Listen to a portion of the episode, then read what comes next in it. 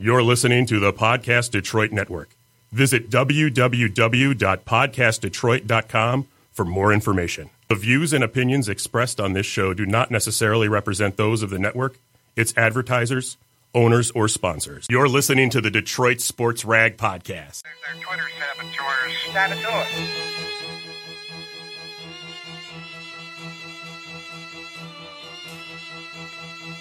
Simon Cowell, a broadcast.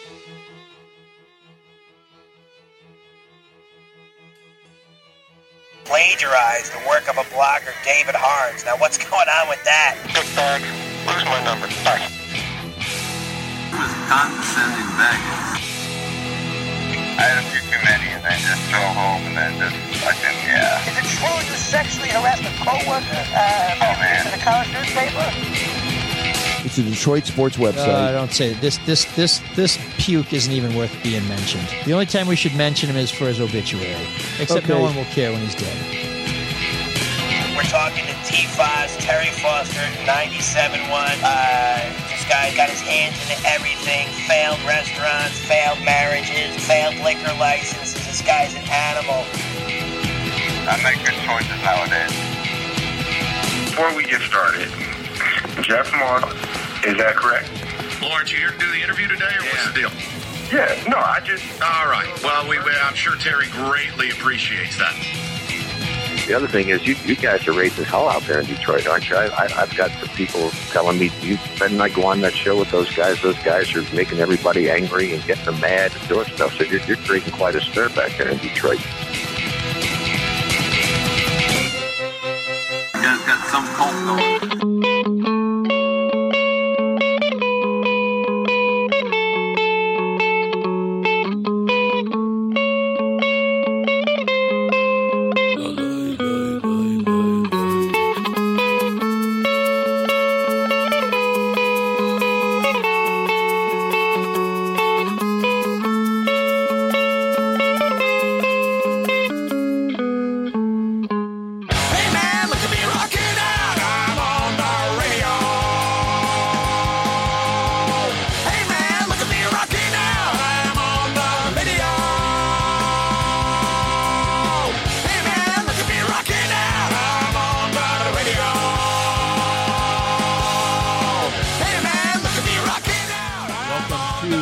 DSR podcast. My name is Jeff Moss, episode 51, I believe.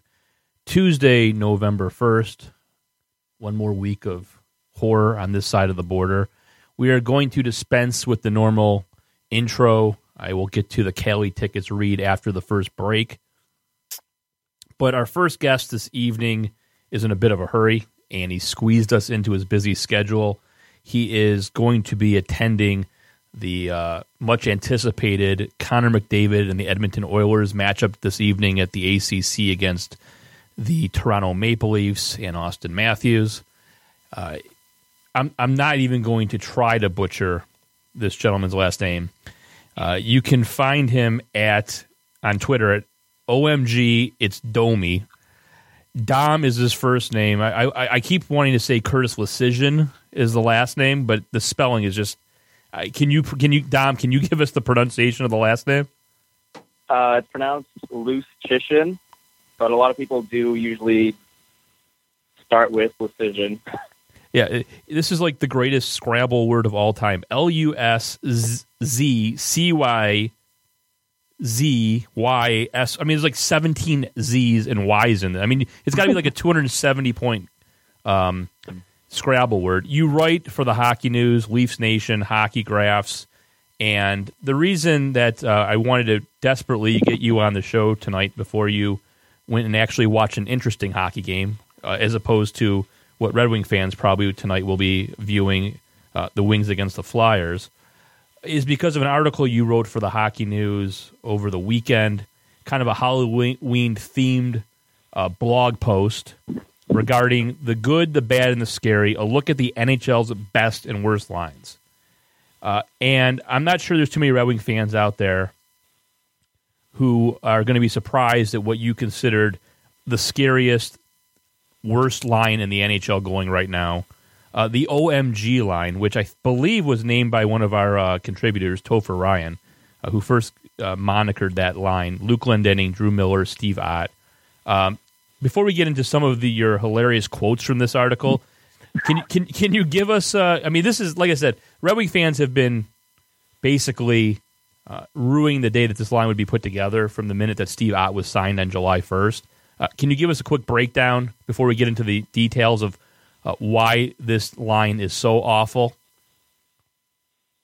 Uh, I guess the basic premise is that they spend most of their shifts in their own zone, and when they do finally get it out, they're sort of lost on the other side, and they usually end up right back in their own zone again. Um, I guess statistically, they're sort of a disaster. They have among regular lines, so lines that have played, I guess, more than like 25 minutes, they have the worst shot attempt ratio in the entire league. They they get 35% of the shots when they're on the ice, which is truly terrible. Um, they're minus 20 in that department in just 40 minutes. So every two minutes of ice time, they get outshot by one, which is kind of hilarious to me because I can't imagine a line being that bad. That's So- basically the gist of it. So if they played a, theoretically, and this is you posted this in the article, per sixty minutes, they would get Mhm. outshot by the other the opposing team uh, by twenty nine point eight shots, which uh, that that's got to be pretty much historically bad, I would think. Uh, yeah, for sure. Um, that's that's relative to the rest of the Red Wings. So obviously they're going to look bad compared to the rest of the team. Um, 29 shot attempts worse than the rest of the team. So any other line is on, they're doing well, not great because the Red Wings have been sort of outchanced a lot in the early going. But when those three are on, it's even worse. The other the other night, which you know, the Red Wings were six and two heading into the weekend, where they had two home games against two beatable opponents, uh, the Bruins Mhm. and the Panthers, and a lot of uh, people from the DSR, uh, one of our readers and someone who's on this po- podcast uh, somewhat frequently, who I think you're fr- uh, friendly with, Prashant Iyer. We basically were warning Mhm. uh, Red Wing fans this six and two start was a mirage. That do not believe what you see from the stats. Two games were absolutely stolen by goaltenders. The possession uh, rates were just this wasn't sustainable. And it, in the eye test, you just forget advanced stats. Just watching the team wasn't it just wasn't sustainable. So they play on Saturday night at the Joe against the Bruins. And to start the game, now I don't have to tell explain this to you, but some some of my uh, uh, listeners aren't exactly diehard hockey fans. The Red Wings, because being at home, had the uh, decision who to to play last to start the game, and the Bruins uh, had the Marchand line out there to start the game. Yeah. And Jeff Blashill countered with the "Oh my God" line. Uh, can you explain in, into words uh, what an awful and ridiculous decision that would be? Uh, basically, it's countering one of the worst possession lines possibly ever created um, with one of the best. They, the Bruins have Bergeron and Marchand, who are sort of like possession gods and to the analytics crowd. So to use the "Oh my God" line as, I guess, a shutdown line to one of the best lines in the league is not an optimal strategy. And to think that they had the choice to do that speaks highly of, I guess, decision making beyond the bench at the moment. I'm going to quote your article real quick, and this is this is from your October 31st Halloween article regarding uh, the scary bad line of Luke Glendening, Drew Miller, Steve Ott. Quote: The OMG line question mark you may ask. It's the acronym for the guys that are on it, and it also perfectly describes their play. For example, oh my God, why can't we get the puck out of our zone? Or oh my God, we waived two promising young players for this. Or oh my God, why did you do that? Or oh my God, that shift was a disaster. Or oh my God, seriously, how is the puck still in our zone? Uh, this this seems to be a national phenomenon that that you know people like you, uh, some of the other uh, analytic writers, uh, Puck Daddy, I think's mentioned this. The guy over in Vancouver, I forget Dimitri. Uh, he he's written about this.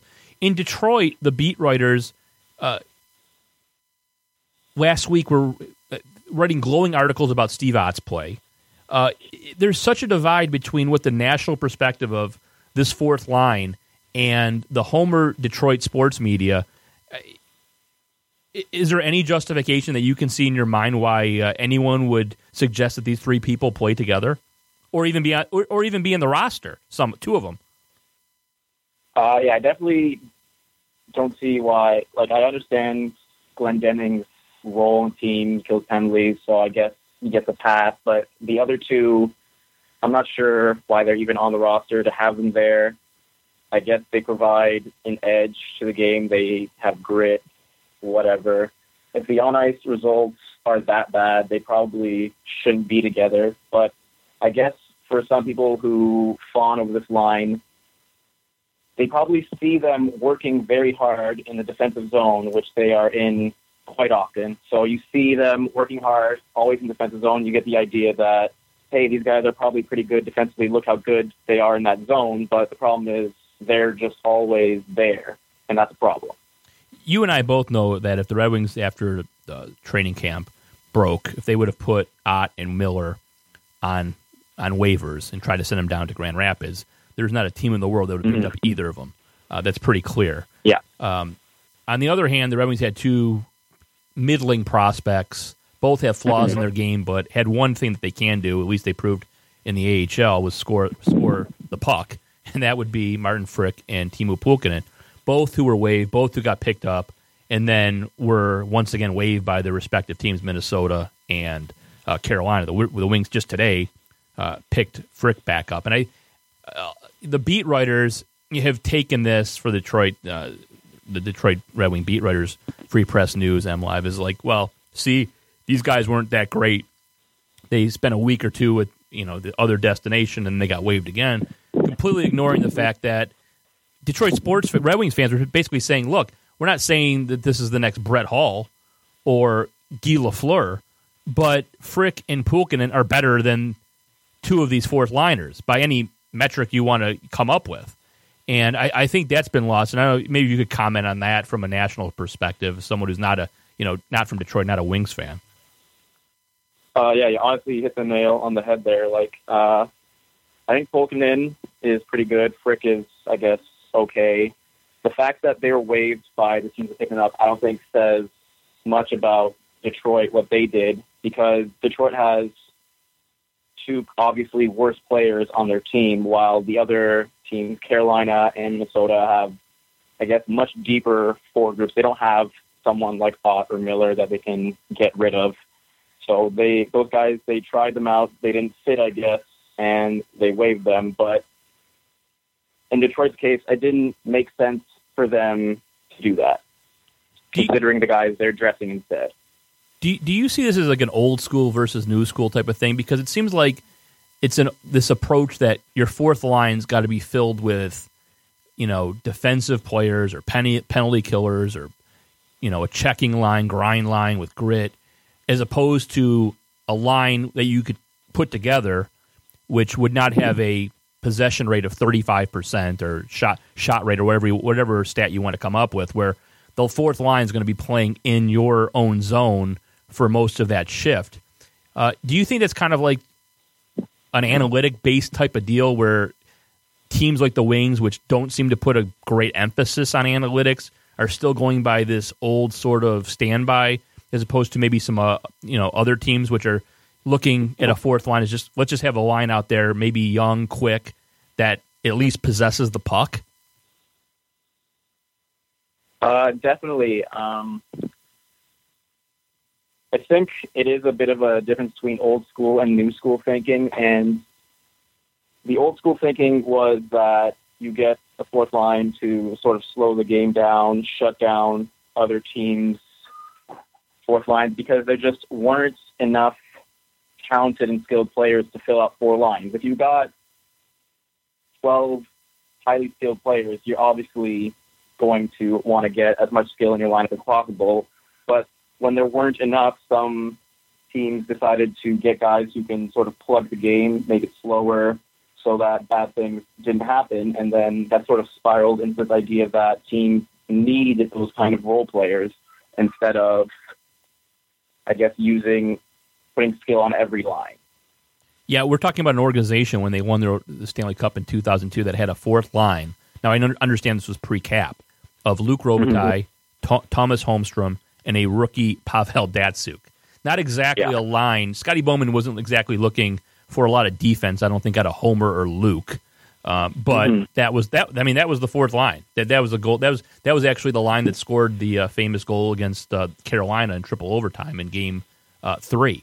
So I Mhm. mean, this the, for the Red Wings franchise to go from that in in 13 years or 14 years to a line that eh, basically spends you know a minute and 15 seconds or however they're out there chasing their own tail. It, it's it's it's really depressing. And I got two more questions. I know you got to get going. You got a Yeah. incredible hockey game to go see tonight, and I want to ask you one question about that. But the question before I get to the uh, Leafs and oil, oil tonight would be what what's your general impression of Ken Holland uh, in this town? Basically, there's like a divide line between people who will just never forget what he did for this franchise when he had Mike Ilitch's unlimited pay pay pay uh, check or checkbook uh, versus the fans who see today the organization he's put together over the last five or six years uh, in a in a cap era where it just appears that he's completely clueless to managing a, a budget in this era. Uh, what, what's your opinion of Holland's work over the last five or six years? Uh, I think Holland definitely was one of the better GMs early on when he had Datsyuk and Zetterberg, but over the and Lidstrom for that matter. But over the past few years, he's made some really mind-boggling salary decisions. Uh, I think Luke Glendening, what's he signed for, like four more years? Yeah, they got him like signed. that. They signed. Uh, they signed DeKeyser this offseason for six years Yeah. for thirty million. They're paying Kronwall and Ericsson till like 2020. Yeah, he, he re-upped uh, uh, Helm for I believe five years, twenty million dollars. The guy's never scored more than fifteen goals in a season. Yeah, I mean Mm-hmm. he's doubled down on all these awful contracts that we were just praying to get off the books at some point, or maybe have Yeah. Las Vegas take one of them off our hands next year, and it's just become worse and worse. Uh, is it, that's basically what you're seeing too? Yeah, the the contract situation looks extremely di- dire. I don't. Every time Detroit, I, I remember signed a new contract, it was always like, why did you give them that much for that long? I remember the Justin Abdelkader contract was. I don't even remember what it was. There was a lot for someone who's probably better served as a third line player on most teams. Yeah, I didn't even get to that contract, which was just a joke. Yeah. he's he really should be a fourth line player probably on this team, and he's going to he's going to be the next captain, and he is just revered in this town, and it's it's Mhm. very bizarre. And if we were in a city like you know Toronto, this wouldn't be happening. Which we'll get to. Which I get to my last question. I, I'm 44 years old. I've lived on this planet since 1972. Uh, very rarely have have I ever been envious of Toronto Maple Leafs fans. Um, I can remember maybe 20 seconds when Nikolai Borschevsky uh, killed me in Game Seven uh, in the early 90s. There, there hasn't been much of a time, but now, I mean, with the team that the Red Wings have on the ice, which not only is just not very good, but kind of boring. Uh, Maple Leafs fans have Mitch Marner, uh, William Nylander, obviously Auston Matthews, just an incredible amount of young talent. And tonight you're going to be going to the, see them play an Edmonton Oiler team that's just obviously loaded with young talent too. What are you going to be looking for tonight? And uh, what's your opinion on the Leafs moving forward with our, our former coach? Uh, the Leafs are definitely one of the most exciting teams around. I think living in Toronto, you get a little apathetic about the team because they've been so bad for so long. We have we have the Detroit Lions, so you, you don't have to tell us anything about that. But basically, the uh, Detroit Lions of the NHL. pretty much. And now it's just an exciting time with those guys. Uh, I think they're a lot better than they've looked early on. I know they've only won two of their first nine games, but they've they've had a lot of leads. Uh, their goaltending has been awful. They have the puck a lot, and they've got young talent that can finally put the puck in net. And just an extremely exciting team that should, I think, follow the path of the Blackhawks when they were first years in the Kane days there. They just barely missed the playoffs, and then the year after that, they met uh, I think the Red Wings in the conference finals, and then Stanley Cup right after. I think that's a a reasonable blueprint for what this team could be capable of. Yeah, well, it'll be fun watch. It's, if it's not as bad enough watching the Kansas City Royals and the um, Mhm. Cleveland Indians win World Series while we spend two hundred million dollars on payroll. I'm sure it's gonna be real fun in a year or so when uh, the Leafs get a couple defensemen over there and maybe can stop the puck uh, with Mike Babcock. uh, winning a Stanley Cup with Toronto. So ha- we'll have fun tonight. I, I really appreciate you squeezing us in. I, I, I definitely wanted to get you on to talk about this article because basically, you it, in, in the, the hockey news, a national perspective, uh, you know, something that Red Wing fans have been bitching about since July 1st. And it'll be interesting to see. Blashill basically has to prove himself this year, you would think. And how long will he stick with a line as bad as the OMG line, knowing that there's no guarantee of a, of a contract or a future in the NHL after this season? Uh, Ken Holland's not going to blame this on himself. It, it, Blashill will be the scapegoat and it'll be interesting to see how long he goes with this instead of maybe calling up a Tyler Bertuzzi and Anthony Mantha. I mean, we that's that's one the last thing I'll say. We have a guy in the minors who I think is leading the AHL in goals scored. In a league Mhm. where you have all these players that you know, there's article after article this week on on, on your website on TSN saying, you know, are these players like Jake, Jakob Chychrun going to stay all year? Guy the Red Wings could have had, by the way, in in, in their Mhm. team and or go back to juniors. We have a guy in Anthony Mantha who has been one of the top prospects in the NHL for a few years, who's still in Grand Rapids, leading the league in goals, while uh, Thomas Vanek's hurt. We can't even call him up because of the you know the salary issue. We Mhm. can't even call the guy up to put him in. We don't even, we don't even have enough guys on the roster right now because of the it, it's just an absolute joke.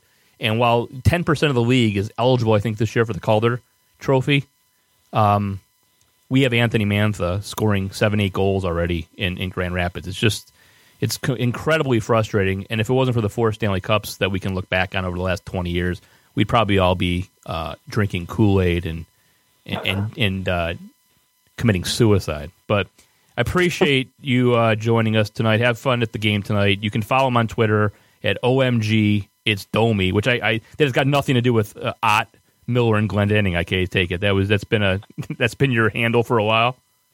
Oh yeah, I made that in high school, and I I can't make it my real name because I feel like no one will ever find me. So I've just toiled away with this handle for I guess the last six years or so. Uh, So that refers to Ty Domi, not his not his son, who's incredibly more talented. I take it. His son Uh, probably when you were in high school, his son was probably in high school too. I guess. Yeah, in high school people called me Domi, so Oh. that's what I went with. Uh, Yeah. I, I apologize for that.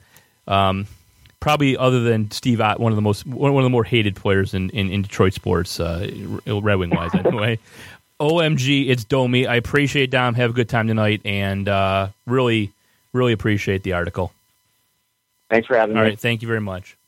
All right, that's. Uh, I'm just going to call him Dom Leschyshyn because I'm just not even going to try with that last name, Jessica. it's like, Probably a good idea. You're just going to butcher it anyway. yeah, I, I'm definitely. And Curtis Leschyshyn was a nice defenseman in the NHL for a few years. All right, we're going to take a quick break. We will be back. We reset the show uh, before Mark Goldman has a heart attack and takes a big shit that I didn't read the ad for Cali tickets. I'll get back and read that. Um, and we'll talk. I don't know. Maybe is Spiro called yet? No. No, not no. yet. Oh wow. I know he's around. All right. Thanks to Dom, and we'll be back. Um, talk some more Detroit sports after this. The Imagine Theater's first ever video game night takes place on November 16th at the Imagine Theater in Royal Oak. Hosted by Activate's own Bailey Ray, you can play against friends and enemies in the newest sports games on the hottest systems. Get your hands on the latest in virtual reality or enjoy retro living rooms with the systems to match. Drink and food specials including an all-you-can-eat taco and nacho bar, as well as door prizes and giveaways all night. Space is limited, so go to activategaming.com slash imagine to reserve your spot today. That's A-C-T-I-V, the number 8, gaming.com slash imagine. All right, we're back on the DSR podcast. Thanks to Dom for joining us to discuss the OMG article he wrote on uh, Hockey News. I'm getting absolutely annihilated on the DSR forums, Jessica. Are you? Yeah, because they, s- Why? because the guy's going to miss the puck drop of the game in Toronto. So Oh, because you kept like- him on the phone. kept him on the phone too long. It was kind of dickly. Was that was it that obvious that he like was trying to get me off? Maybe he was still on after the break. Phrasing. um, the phone, yeah, kind of. He was still on. like, yeah, yeah. Well, because you know he was being a nice guy. Yeah, those Canadians are usually, Yeah, they're pretty serious about their hockey. So and they're also usually nice. yeah, which you know we're Americans and we're we're assholes. No, we're so Americans are about you know that. a week away from electing a fucking Nazi as president. while they have uh, Look out, Canada. Here Justin. Trudeau. Anyway, uh, the DSR podcast, as always, is sponsored by CaliTickets.com. You can call Cali Tickets for all your ticket needs. 877 225 8425. That's 877 225 8425. Mention the Detroit Sports Rag. Mention the OMG line. Mention Jessica. Mention Jim Caldwell going for it, or excuse me, kicking an onside kick with three minutes left and three timeouts left. Anything like that, you will get a 10% discount. Uh, let's see. I'm, I'm going to just list off some concerts that uh, he's got it. Mark's got it on his website here Coldplay, Maroon 5, Green Day, Kanye West. Just in case you didn't know of any musical artists, like that, that helps you. Like if you didn't know, like, what purchasing tickets for an event was all about, I think that just helped. 877 225 8425. I believe Book of Mormon's coming this week to the Fisher, so you can get tickets to that. Yeah. I've never seen that. You know, Spiro's got a an event coming. I think on November 17th, I want to say. Are you going? No. Were you invited? Maybe it's November No. 18th. I think it's November date. It's, it's some church in Grosse Pointe where he has like music. Oh, like a musical? Yeah, like uh, they sing songs. This one I think is going to have a West Side Story, Phantom of the Opera. He's got like four or five singers, really good oh, singers. wow. Thanks for the And- invite, Justin. Not. Well, it's persona non grata around these parts, so yeah, that's why you Mm. didn't get the invite. You're associated with me, so Guilty by Well, I'm actually going, and uh, I requested a song. Oh, did you? Maybe we should play the song in the break. I didn't give it to you, but uh, yeah, send it yeah, to me. From Jesus Christ Superstar. Oh, okay. Yeah. Send it to me. I'll send it to you. So that's Cali tickets. Wow, that just that read just went right off the rails. 877-225-8425.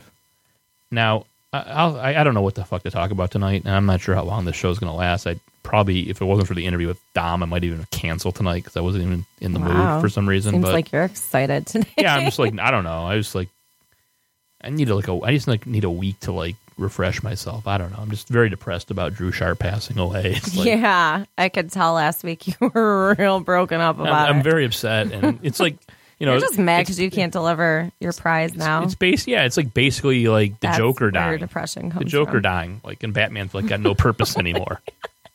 like, what am I supposed to do with my life? I need a Drew Sharp here. That's okay. Some other, you know, ass hat will replace Yeah, well, there and then you are can, others, you know, but I don't know. It's that just- guy. I haven't even written that many articles lately. Just I don't know. Focusing more on horse racing. Breeders' Cup coming up this Friday and Well, Saturday. that's stupid. You don't have a podcast about that. So I know. I should. I was thinking about just trolling everyone, just like spending like the whole show doing my horse racing picks and having like horse racing people from all over the country who like follow me, like just just so like three people would listen to the show. Right, I was I, just don't even say, I think. can I don't even think Brian listeners. Kavanaugh would have listened to that. Like, I don't even think the diehards would even have tuned in for me doing it. Oh, you've got a caller. Somebody probably talked shit to you. I'm guessing. You want to go to it? I, I have nothing else. I, I mean, my next topic is about Rochelle Riley. Wait, am I so- answering this caller? Hang Oh, why not? Who cares? All right. Answer it. Uh, speak. Hello, caller. I would have liked the uh, Terrence and Philip troll episode, just talk about horse racing for an hour. I, I, I thought that would have played very well to your audience. Yeah, I, I really was thinking about doing it. I was going to have like three or four horse racing experts on, just talking about horse racing for the whole fucking time. Are you like secretly a spy, Spiro? Like, how many freaking phone numbers do you have? The guys I- had more cell phone cell numbers. phone. I don't know what you're talking. You're, You you're should see my just phone. I have, like- Theo I- got in there again. Theo Gridiron, spiteful. Hold on a second. Look how many phone numbers I have for Spiro in my phone. Like the guy's like, what are you like, twenty eight years old? How many phone numbers you had? He's. We got an eight oh seven number, a three nine two number. um, let's see what else I have in here. Like a five three five number. Now you're like calling from an eight one zero, I think, right? No, it's a different one. Oh, yeah. So yeah, but he usually calls in from an eight one zero. How many fucking? Who are you running from? I'm the one who owes you a hundred dollars. Well, apparently I owe money all over town. That's the rumor. Yeah, So, that's true. So what's well, going you on? sounded like you were drowning on the air, so I figured I'd come and you know throw you. a Did it sound like I was drowning? I, I thought the first segment was pretty good, other than the fact that the guy had to go to the the Maple Leafs Oilers game. I thought that was an interesting segment.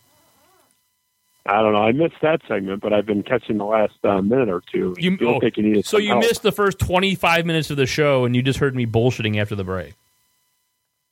I guess. I don't know. I didn't know how long you were bullshitting. Oh, it was it was So- it was a minute. But uh, can we talk about Rochelle Riley for a second?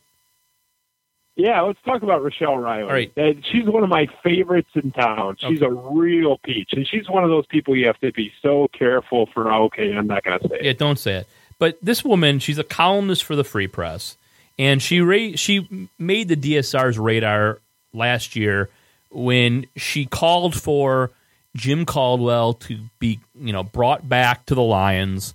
Uh, that he was building something great in Detroit, and it'd be wrong for Bob Quinn to come in and fire him. Even though she had no such, um, I don't know what's the word I'm looking for. Uh, support. I don't know. That's probably not the word, but support for Brad Ausmus, who was in the exact same situation as Jim Caldwell, basically. Um, you could, the parallels are scary between Caldwell and Ausmus.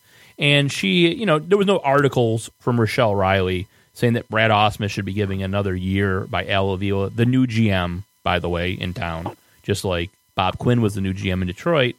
Uh, it was ridiculous. She went on. She blocked me on Twitter for calling her out for the hypocrisy, which I could only say had to had to be her desire for an African American coach to be coach of the Lions. And I I don't say that because Jim Caldwell's black and uh, Rochelle Riley's an African American. I say it because she put that in her article herself. She wrote that she she was a longtime Lions fan who was happy that the Lions had an African American coach. So I'm not putting words in her mouth. It, it was a joke, but she might have topped herself yesterday. She wrote an article about The Walking Dead. Now I know you watch that show, Spiro. Um, I do not watch it, but she stated basically that the FCC is wrong that they only monitor shows on free TV, you know, NBC, ABC, CBS, and not on cable. She actually filed a complaint, tried to file a complaint.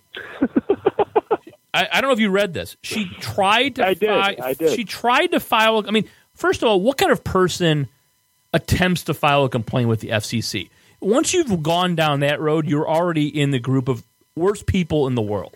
You know, the Christian Council on Family Values, who ra- who ran Howard Stern off to Sirius. I mean, you're just a terrible person if you're calling the FCC and trying to complain about a TV show or a radio program. You already She did the Helen Lovejoy. You know, won't someone please think of the children? Yeah, right. Why are kids watching that? Like, I like that show. Here's an idea: just don't watch it if Well, you don't like I'm how graphic it is. I'll quote her, Jessica, and you can and you can get an idea of what she was talking about. Uh, so, how could a show airing at 9 p.m. on a Sunday night, when any nine-year-old could be passing by the TV, be able to depict a lunatic beating two men's heads in with a barbed wire-covered baseball bat? No impressionable 13-year-old. I don't know how the kid aged in four years as he walked by the TV. Should have the capability to see their bodies, a pool of brain matter, where the head should be for the rest of the episode, right? So they called. So she calls the FCC, and the response is, I mean, I can't even get over this. She called the FCC. Spokes, spokesman Will Wiquist's response was, "It's on cable, right?" Question mark. Not understanding that for anyone to get The Walking Dead, you have to make a conscious decision to pay for it. You've got to call up either Comcast or Wow or Bright House or AT&T or any of them the many cable and satel- satellite operators and make the conscious decision to bring The Walking Dead or Westworld or The Sopranos into your house. And you want the FCC to play mother to you once you've decided to pay for something? You fucking imbecile. Well, you got to remember that Rochelle Riley is just like you. She's a total leftist, so she wants as much regulation as possible. She wants everything run by the government, just like you do. Liberals don't want the First Amendment limited. Oh. yeah, okay, let's not even go down that road. Oh. Uh, You, you and your people don't want to be offended by anything. So You and your people? Are you talking about Jews or liberals at this point? All right, go on. I, it's just typical uh, Rochelle Riley. She says something completely nonsensical and just gets bombed on social media for it. And the best part about Rochelle Riley is she just is incapable of getting it. Even the most basic thing you lay out to her, just like the Caldwell argument, where you can say, "Look at here's here's the parallels between Jim Caldwell and Brad Ausmus. How are you not seeing this?" She just says, "Oh well, I just disagree." I mean, there's no rationale for her stance on this, just like there wasn't any rationale for her stance on the Tigers thing, you know, versus the Lions. And uh, this is beside the point, really. How does uh, an ostensibly educated, supposedly intelligent person not realize that the FCC's outreach doesn't go into the HBO realm? I mean, this is like a, a basic. It's something you learn in journalism and broadcasting school. I, I, don't I don't know how she didn't know that to begin with. Let me read the let final. Let me, let me read the to begin with. Let me read the final paragraph. But the best outcome would be The Walking Dead forcing Congress to re examine decency rules for what should and shouldn't be allowed, even for money, before our need to be unfettered forces us to lose our souls. Oh my God. So she's claiming that if in a society, if you're an adult and you want to pay to either watch The Walking Dead, listen to Howard Stern say cunt on Sirius Radio, if you will, I mean, is, is she going to next uh, a stop me from being able to watch Pornhub and getting my jerk off? I mean, where does this end? This is this is the most insane insane column I have ever read. That in a country like the United States, you have a leftist columnist suggesting that the FCC monitor what you can pay for. what you can pay for. I mean, Isn't that how China runs? Maybe she should move I'm sure China. I mean, you probably have more rights in China than that. Mm-hmm. This is this. The someone should. Do they have editors at this paper? Did anyone read this and say, "Are you fucking insane? Do you know what you're saying? You're telling grown adults that they're not allowed to pay to watch a cartoon." A comic come to life. That's what The Walking Dead is, you insane human being and you're saying that people shouldn't be given the choice to pay to watch a show that 20 million people watched on Sunday? That's a lot. That's a pretty large segment of the population chose to watch this show. And you're saying that we shouldn't have the right. Again, this is very in line with what you and your people want. No, it's this is a- not. A, rare give me an example. Give me an example. is- Please give me an example where the left you wants to abridge freedom of speech. Uh, how about the time that anybody says anything remotely politically incorrect and they want their career over because of it? I mean, do I need to rattle off examples? Someone makes an off-color remark on an airplane about AIDS, but and loses their job before the plane touches No, down. but nobody, nobody, crazy hold left-wing on, nut. hold on. Let me let me answer that because you've you've made an accusation. Nobody is saying that that girl making that flight to South Africa didn't have the right to say what she said. Nobody says that Curt Schilling doesn't have the right to tweet out whatever ridiculous stupidity about Obama or Hillary. They nobody questions the fact that they have the right to say that, but consequently, I have the right if I want to to say to ESPN, I'm going to protest any program that you put Curt Schilling on if you allow him to compare Obama to the Holocaust. And that's a that's a complete that's, that's a complete freedom of speech issue. Schilling has the freedom of speech to say what he wants. I have the freedom to pressure ESPN to take him off. I'm not saying nobody's saying he should be put in jail for having insane beliefs like that he thinks he could beat Elizabeth Warren in a Senate race. Uh, he can have whatever crazy thoughts he wants, but if you know, and, and trust me, you know, you know very well that I'm not in the Richard Deitsch, uh, Keith Law, camp when it comes to that stuff, but they're just expressing their freedom of uh, speech, just like Schilling or Mike Ditka or whoever you know was saying it on the right. So I don't see how that's any comparison. The point is, and I agree, I'm not saying that you want people thrown in jail, but the people of your ilk want to shut that down through any any No, method necessary, Not- any method no, possible. no, no, no. So No, yeah, no. You, just because you don't have the power to imprison someone, I, I don't think anyone's making the argument that Jeff Moss has the power to imprison somebody. If I someone- mean, obviously that's not what I'm saying. You work in the public sector now. If someone from your dad's company went on Facebook and said something something that was offensive to black people or Muslims or Jews, and a group picked up on it and started protesting your dad's business, your dad would make a, a, a business decision and say, "Look, I'm cutting you off because you know this is hurting my business." But that's not that's not a First Amendment uh, type of deal. That's a business decision that your dad would make. Uh, I don't disagree with that. Let's redirect this All to the, the back to the point. I'll, I'll take the blame for deviating from the course. I, the standard in this town is so low, and, and it, it goes beyond the pale with this kind of stuff. You mentioned that for an editor to, to let that go through their hands across their desk and not have that be checked, you have to wonder what goes on.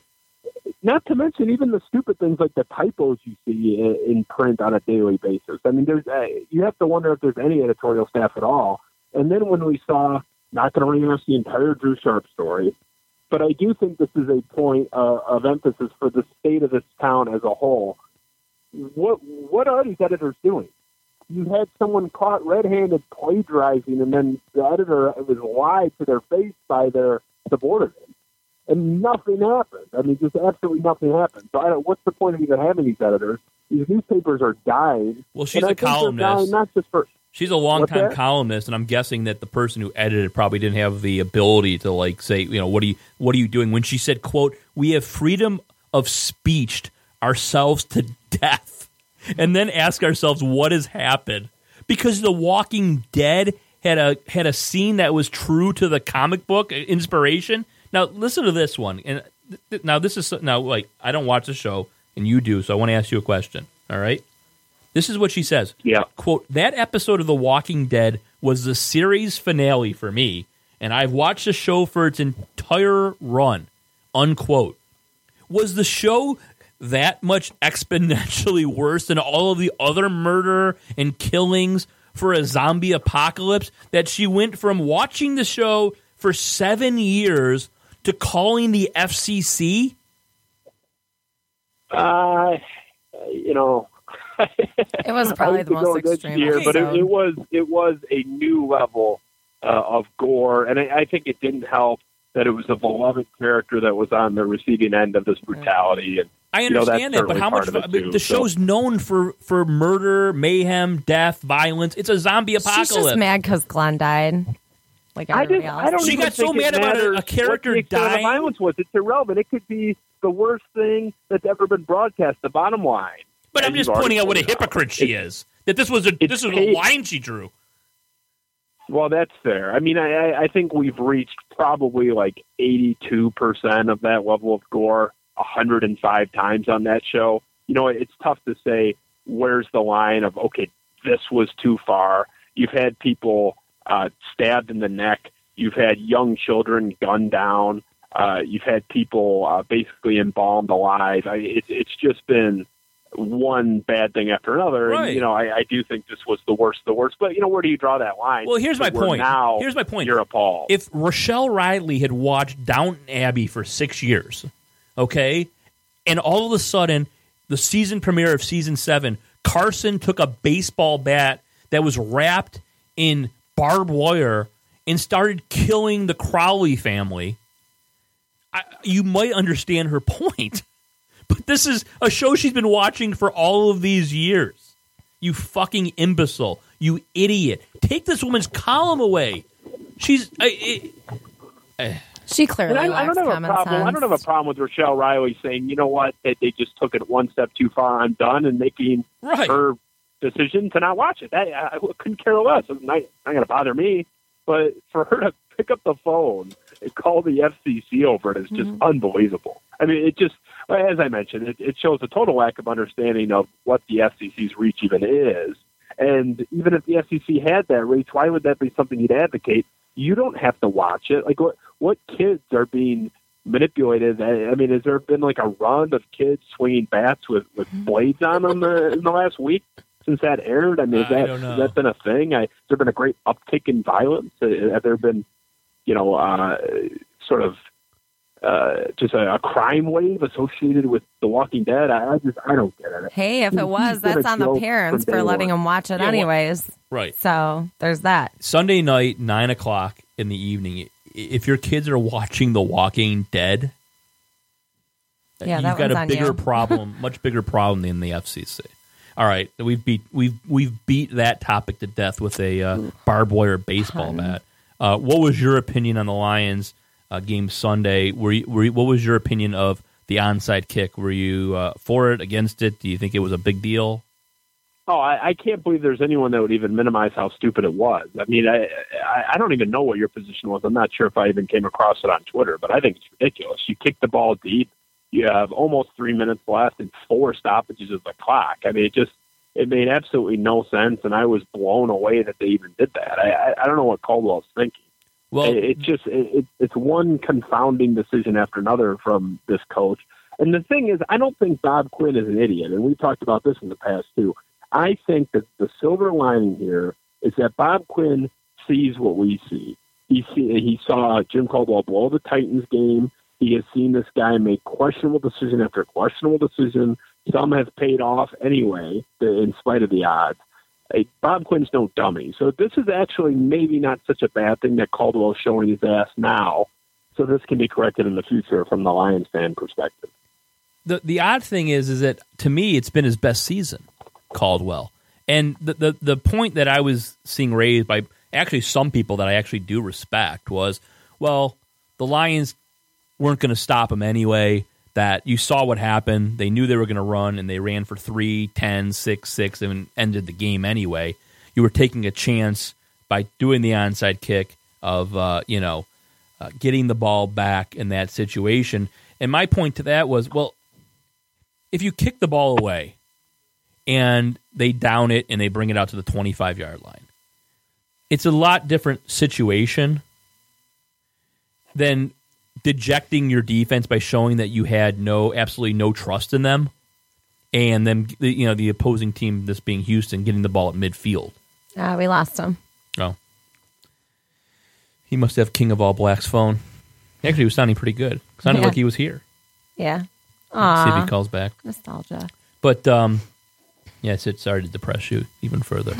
but to me, as I said on Schuling's show um, on the weekly Mondays with Moss, is that you know, look, it was probably his 17th or 18th worst decision that he's ever made as Lions coach. It, it definitely didn't make the top 10.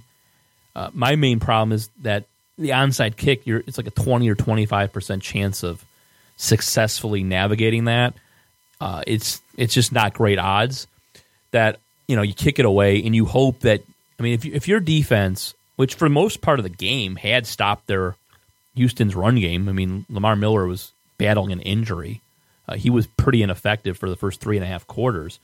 If you can't run a stunt or some sort of blitz or put nine, ten men to stop the run in that situation, uh, if you can't do that and get the ball back when you know the oppos- the opposition is just going to run the ball and just try to run out the clock, make you use your timeouts, uh, you know, I don't know, I don't know what to tell you. It's um, it, it's you, you're basically told your defense you have no trust in them whatsoever, and it's pretty dejecting, I would think. Um, but it, it's just very confusing because you have situations like that where he makes the wrong call. But earlier in the game, he went for it on fourth and three from I think the 38 yard line of Houston, which was the right decision. He's been going for it on fourth down a lot. Um, bizarrely, I ran a poll Sunday. I think it had about five or six hundred votes on Twitter. So not exactly uh, the most scientific. I'm guessing uh, Nate Silver would give it a D plus rating if he added it to his uh, 538 website. Not exactly scientific, but I, I asked my followers, who would you uh, desire to be the Lions coach next season based on what you've seen over the last couple years, what you've seen to date through eight games? Uh, I believe 4% said Jim Caldwell. That's a whopping, uh, that- that- that's really a resounding uh,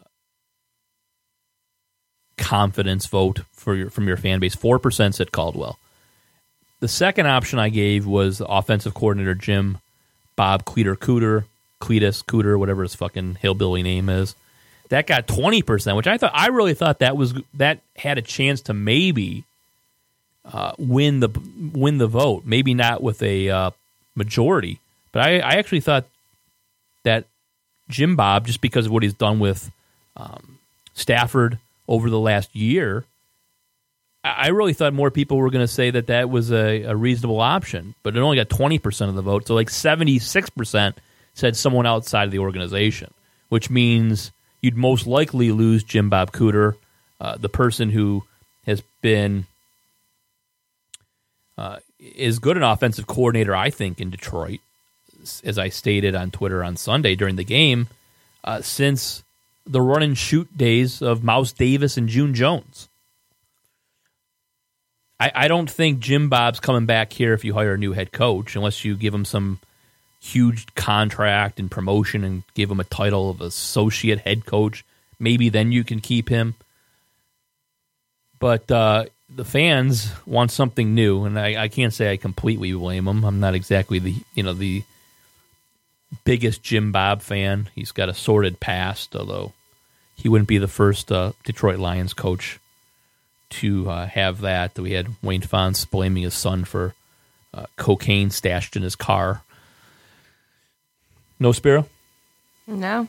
Wow, that was just a that was just a absolute parachute job. Just like middle of the sentence, like I'm just going to uh, Click. get out of this interview and just leave Moss flailing uh, for the uh, rest of the segment. So we'll take a break, regroup. I didn't, like I said, I was debating doing this show at all, dedicating it completely to horse racing, just to, as Spiro said, troll you in a Terrance and Phillip manner, uh, or coming in and maybe doing an hour. So we'll take another break, see if I want to talk about anything else, see if Spiro calls back or not, and then we will wrap up this episode 51 of the DSR podcast. This is a previously recorded episode. All right, we're back on the DSR podcast. I actually found some stuff to talk about. Went through my uh, Twitter timeline over the last few days and uh, found some things we can discuss before we leave for the uh, evening. I don't know, bridged, maybe shorter show.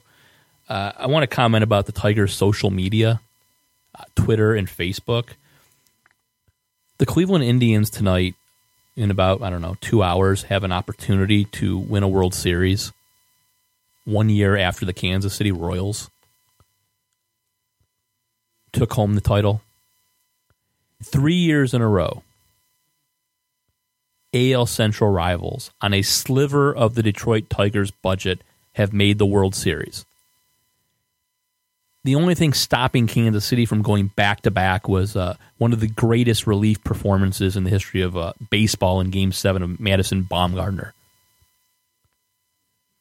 So Kansas City loses in 2014 with about half the payroll of the Detroit Tigers. Come back ne- the next season with about 45% of the Tigers' payroll, or excuse me, 55%.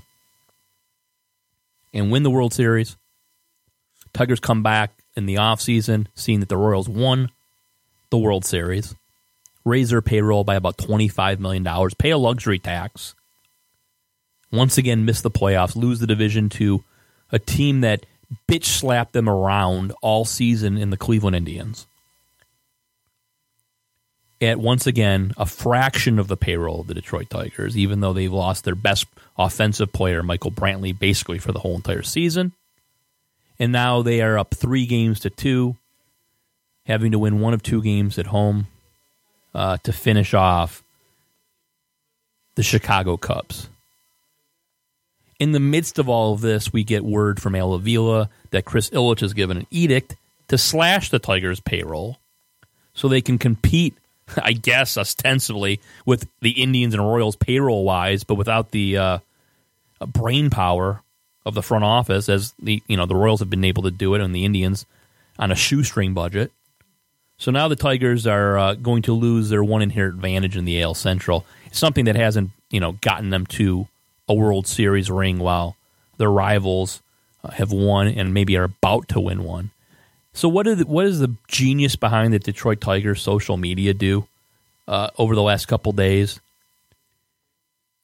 Showing highlights of Jose Iglesias making great defensive plays in the field because I, I don't know he's I don't even read the tweets. I guess he's eligible.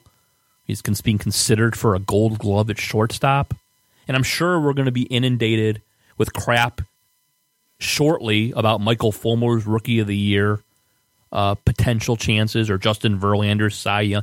Who gives a fuck? Go away. Stop tweeting. How tone deaf are you? We've had enough individual awards. Nobody gives two shits about Jose Iglesias or Ian Kinsler or whoever the fuck you want to talk, Justin Van winning a gold glove. Who fucking cares? Shut up. Shut it down. Shut it down until the season starts because there's not going to be anything to brag about this offseason. There's not going to be any free agent signings. We're just going to be watching our team get torn apart. So please save me the Michael Fulmer tweets about the rookie of the year have some dignity. Have some fucking dignity. You assholes. Or maybe I should just unfriend at Tigers. Maybe that'll help me. Maybe that'll save, maybe add a year to my life. Cy Young after Cy Young, Verlander, Scherzer, MVPs, Miguel, Triple Crowns. We've seen it all except for what Cleveland's about to win and what Kansas City won last year. So shut the fuck up about individual awards on Twitter, you fucking ignoramuses.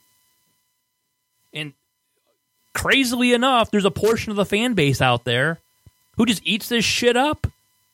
Thousands of likes and retweets when they put this crap out there. Well, who are these people? Let's put them in the same camp we're gonna we're gonna put together for people who are still undecided on the election a week before. Can we get a, can we get barbed wire and that Negan character to round those people up? Fuck Negan.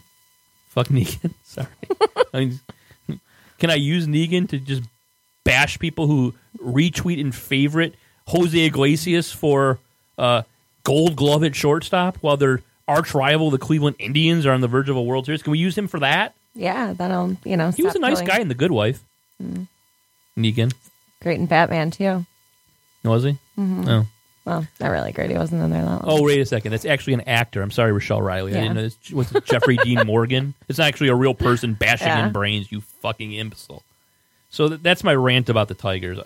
I, I very rarely ever talk about collegiate sports on here, but since I've got absolutely nothing else to talk about, and you don't want to hear my horse racing picks, uh, I, I do want to quickly comment on Michigan, Michigan State on Saturday. Um, the thing that I noticed that I took away from that game was it, it just was abundantly clear to me that Michigan State head coach Mark Dantonio had no illusion that he was going to win that game at all. And all he did for 60 minutes was try to keep it, the score, as close as possible for his fragile uh, ego. From play calling to who he started at quarterback to for absolutely no reason when you're down by uh, what was it? Seven points?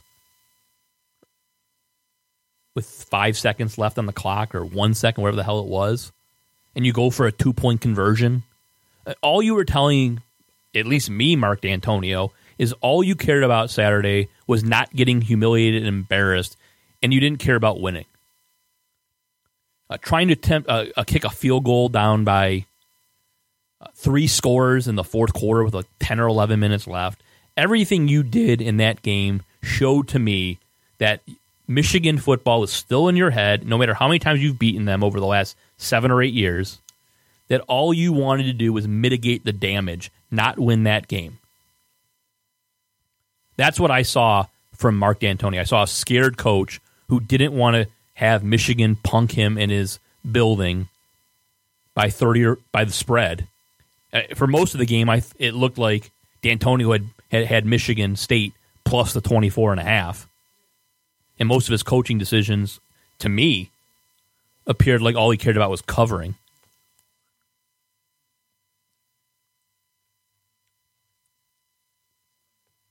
And it worked.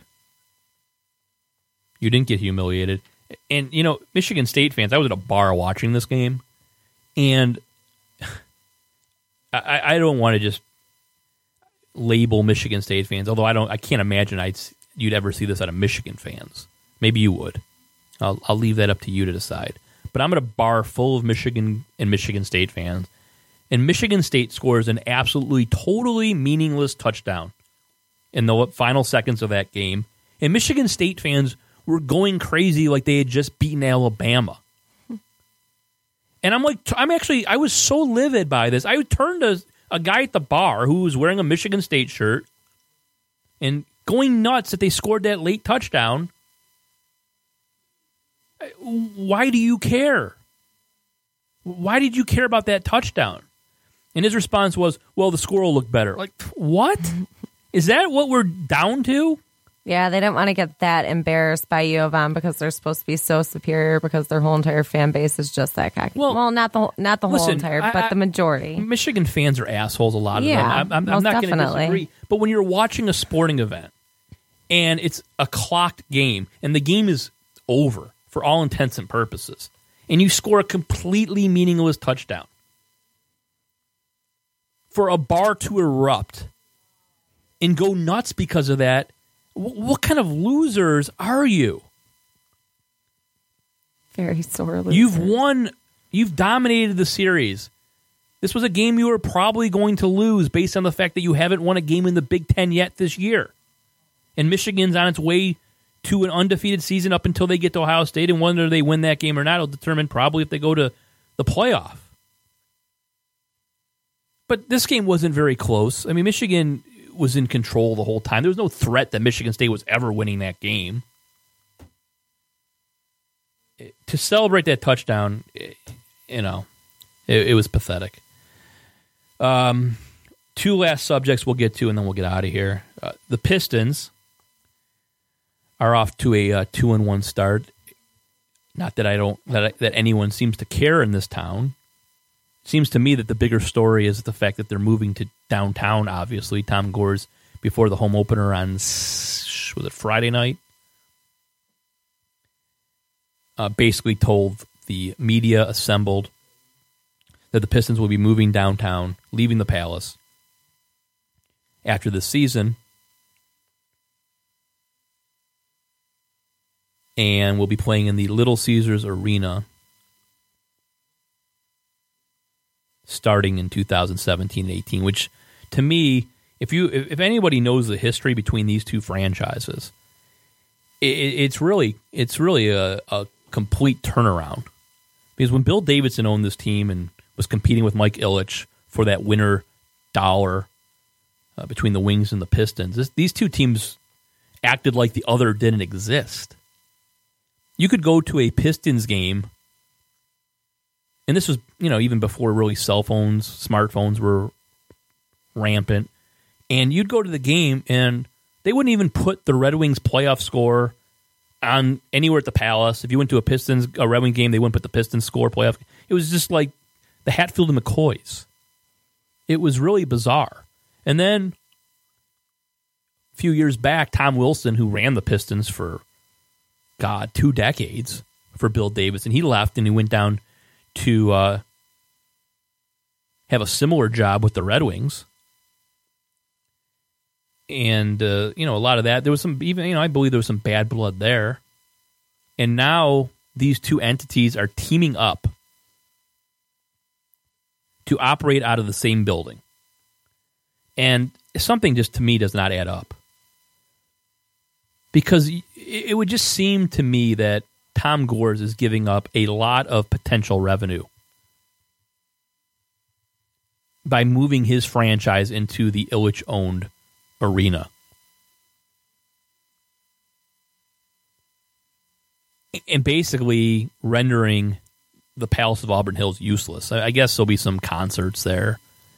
You know, the suburban kids who want to see Justin Bieber and Taylor Swift. Yeah. When I say suburban kids, I'm actually talking about Brad Galey, I guess. But um, I guess there, I mean there could still be concerts there, but you're losing 45 home games a year between you know potential playoffs, regular season exhibition,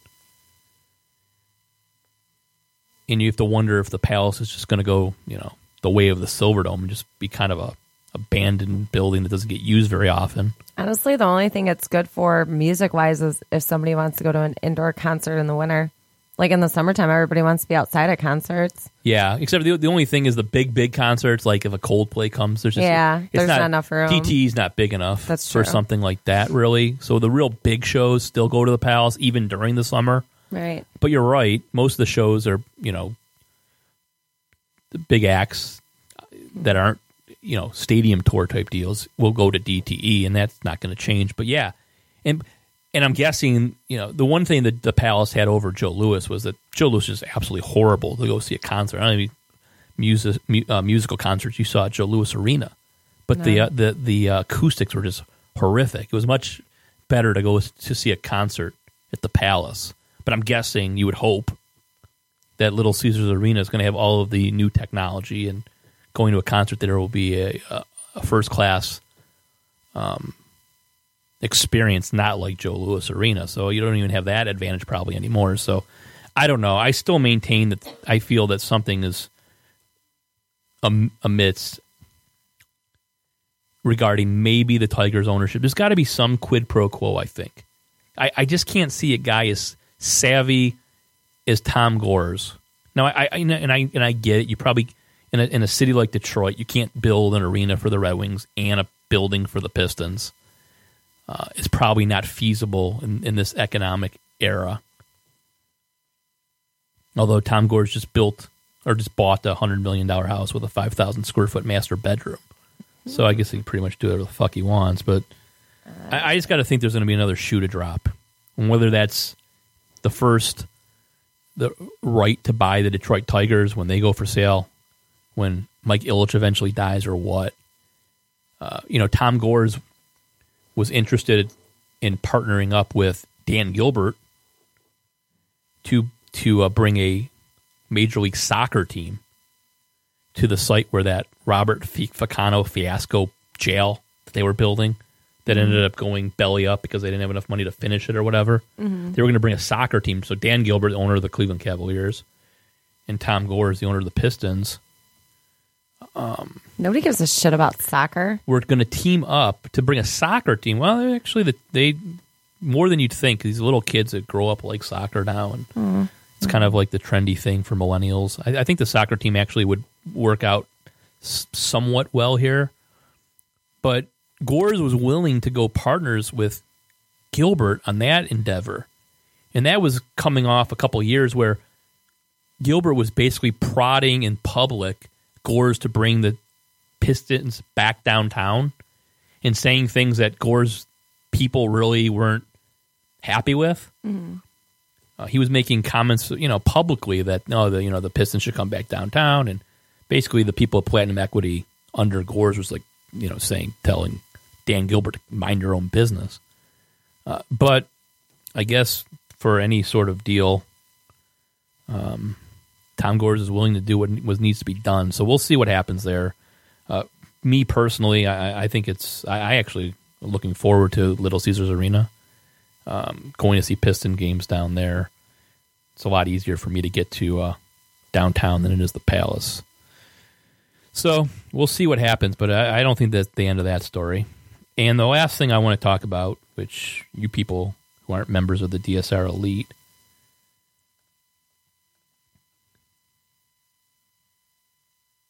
will are not privy to, because I haven't discussed this publicly as of yet, but I am about to. So the other day,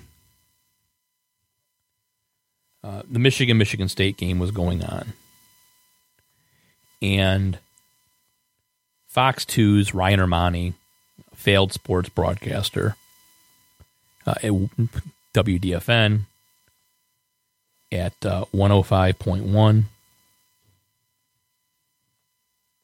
And he used to be a sports broadcaster on Fox 2, but he lost that gig. Well, they moved him from sports to um, doing the news. He went on Twitter. I think he's deleted the tweet since. I was just looking for it and it looks like it's gone. But he was trolling Michigan State fans over Michigan's victory over MSU. Actually, the game wasn't even over. It was like when they were up by 20. And he was going on, oh, your run's over, which he spelled your wrong. The guy cannot spell your or you are correctly. It's embarrassing that this guy actually went to U of M, but he did. So he's trolling Michigan State fans. Whenever he trolls Michigan State fans, I like to uh, go on and give Spart- Spartan fans uh, the roadmap to troll Ryan Ermanni back, either by mentioning the fact that he no longer works at 1051 and the ratings for the bounce went up about 600% when he lost his job, or the fact that he never had ratings at WDFN, or the fact that his brother, who lives in Grosse Pointe, was arrested a couple years back for cocaine. And then when he was on probation for that offense, I believe he got into a domestic dispute with his wife. He pled no contest to domestic abuse. This is all public record. It's in the, been in the newspaper. And, you know, being the asshole I, that, that I am, I said, look, if, if Michigan State fans, if this douchebag who's like, what, Michigan State had won seven out of eight games, this guy wants to troll you. Here, here's what you can send back to him and say, fuck off, you dipshit. Mention his brother, mention him losing his gigs. Uh, maybe that'll shut him the fuck up. So I tweeted that out Saturday after his, you know, this your run is over. Hope you had fun. Michigan's going to dominate now. Blah blah blah. So I tweeted an article about his brother's domestic abuse conviction, where he where he um, pled no contest. A few minutes later, I received an email from Ermanni, and I'm going to read that email to you. I think you'll you'll get a you'll get a kick out of it. Quote, dude, I know you hate me. I get it. Exclamation point. Mm-hmm. But why do you bring people into it that have nothing to do with anything or how bad you think I suck? I just don't understand because I think you're a really talented guy who doesn't need to jump to conclusions. Conclusions. The guy pled no contest to domestic abuse. This is a public record. This isn't me jumping to any sort of conclusions. You have no idea of what you're tweeting about, and I'm sure you don't even care about the truth of anything aside from how you look on Twitter. You think I suck, so you tweet about my brother, a story of which you know nothing about, except for his multiple convictions. A, I thought you were better than that. Fuck you. B, you don't even give two shits about the truth other than sensationalize something that was written that you know nothing about! Exclamation point. But it makes you look good, so go with it, bro. I responded to him, Hey, dummy, your brother pled no contest to domestic assault. The judge said that's the same as pleading guilty. The judge intimated that people were trying to get his wife to drop said charges. I'm just curious if you were one of those people. Wow, someone doesn't like to be trolled. Maybe you should think about that before you open your stupid fucking mouth. Hoping that would be the end of Ryan Ermanni uh, for the day. Uh, no, it wasn't.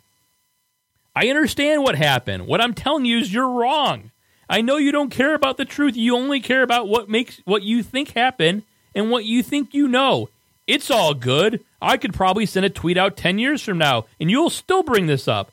What I'm telling you is this for a guy that prides himself on truth, you have zero idea of what you're talking about.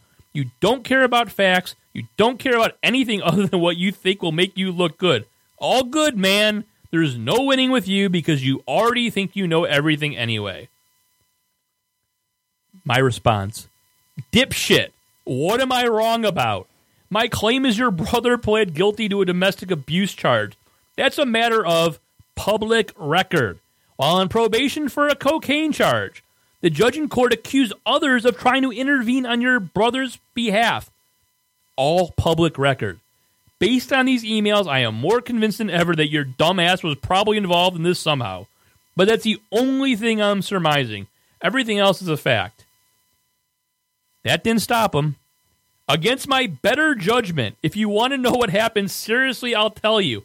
It's no secret. 313 XXX is my cell. I'll be more than happy to tell you. The only thing is, I ask you don't broadcast my cell number. My response. Hold on, let me pull it up. I will take the court record over the word of his brother in capitals, but thanks. Oh, here I found the tweet uh, because I sent it back to him from Ermanni.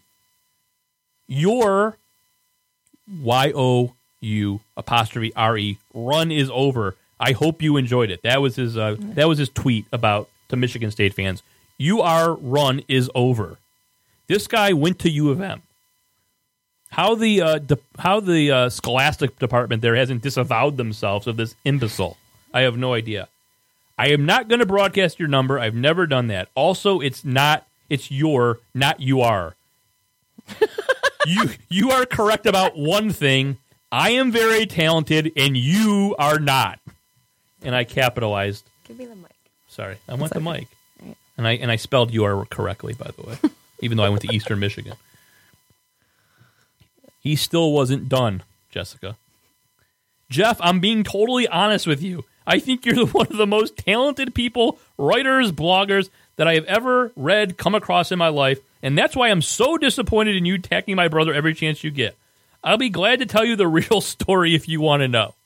I mean, what would you believe, Jessica? The story of his brother who may or may not have been trying to get the sister in law to drop the charges, or the fact that the man pled no contest to the charge. Look, if my wife accused me of hitting her, I mean, you don't. I would fight it to the fucking Supreme Court if I didn't touch her. You don't plead no contest unless you were offered a deal by the prosecutor. Yeah, usually. Yeah, exactly. So, but there's no chance. and that you I- don't do that I if, did- you're innocent. If I, So if well, maybe you, maybe you would under some things. Maybe you would. though. Maybe if you got accused of something that you didn't do, and it was like, I don't know, he, I don't know, something, Well- uh, something other than laying a hand on mean, your if wife. If I didn't touch my wife, I would never, ever, ever plead no contest to hitting her. Ever. It would not happen. I would not want to go into court and basically plead guilty to abusing my wife if I didn't do it. It just wouldn't happen. I'd rather go to jail yeah. and, Well, and maintain my Not innocence. everyone's the same. Just keep Oh, that in okay. mind. That's true. But it's not what you think. I'm telling you. I know that doesn't fit your narrative, but it is what it is. And just for shits and giggles, let's say it's true. What in the world does it have to do with me? I'm a great husband, a great father, and do everything I can to support and provide for my family. So why is any of this prudent to me? Just for shits and, shits and giggles, assuming what you write about my bro is true, which it is not, what does it have to do with me? Because I'm trolling you, you fucking moron, just like you're trolling, Pete, you're trying to get a reaction out of Michigan State fans, you dummy. Are you that stupid that you can't see what I'm doing? My response, and this is, he didn't respond to either of these emails, but there's two. And then we will end the show. A, your white first wife doesn't think you were a great husband. That I know for a fact as well. B, you moron. It's always a response to your stupid fucking trolling of Michigan State fans. It's obviously a sore subject, so I'm just giving Michigan State fans a path to retaliate against your pathetic attempts to troll them. C, learn to spell for fucking Christ's sake. D, I don't like you at all, so I will so I will do whatever the fuck I want to mess with you. And if you want to chat, we can do it on my podcast between 5 and 7 on Tuesday. Crickets, no response to that. So maybe next week Ryan Ermanni will come on the show and uh, tell us why I'm wrong about his brother pleading no contest to domestic abuse. And maybe this will get him finally because look, say whatever you want, but if you purposely troll people, I'm going to hit you back with this. You can have stupid opinions all day long, which you do, about Detroit sports, and I won't comment about your brother or you. But when you purposely go out of your way to troll Michigan State fans, I'm going to hit you back because that's the kind of dick that I am. So that's episode number 51 of the DSR podcast. Hope you enjoyed it. Hopefully, Spiro didn't drive into a wall or pick a lake. Not. He just just absolutely sabotages the show by by calling in, not telling me if he's going to call in or not, and then just hanging up on a whim, like in the middle of a I'm conversation. done with this conversation. Click. just like, uh, but let- no let- word. let- Let's see how Moss can handle my impromptu hanging up on in the middle of a conversation Maybe about the his line. phone died. Maybe his phone died. Maybe his phone died. Always defending Spiro. What? No. Oh I'm yeah, Just saying. We're in the middle of a nice conversation, I know. and then gone. I was right here. I know, but you ever notice I like repeating myself for effect? no, never. No. All right. Well, appreciate you coming in. You only had to, had to listen to an hour and twenty five minutes of this nonsense tonight. Oh no, your rants were actually Uh, funny. coming up after you know it's seven undercard. They coming in. yeah. I think we're done. Have a good evening, everyone.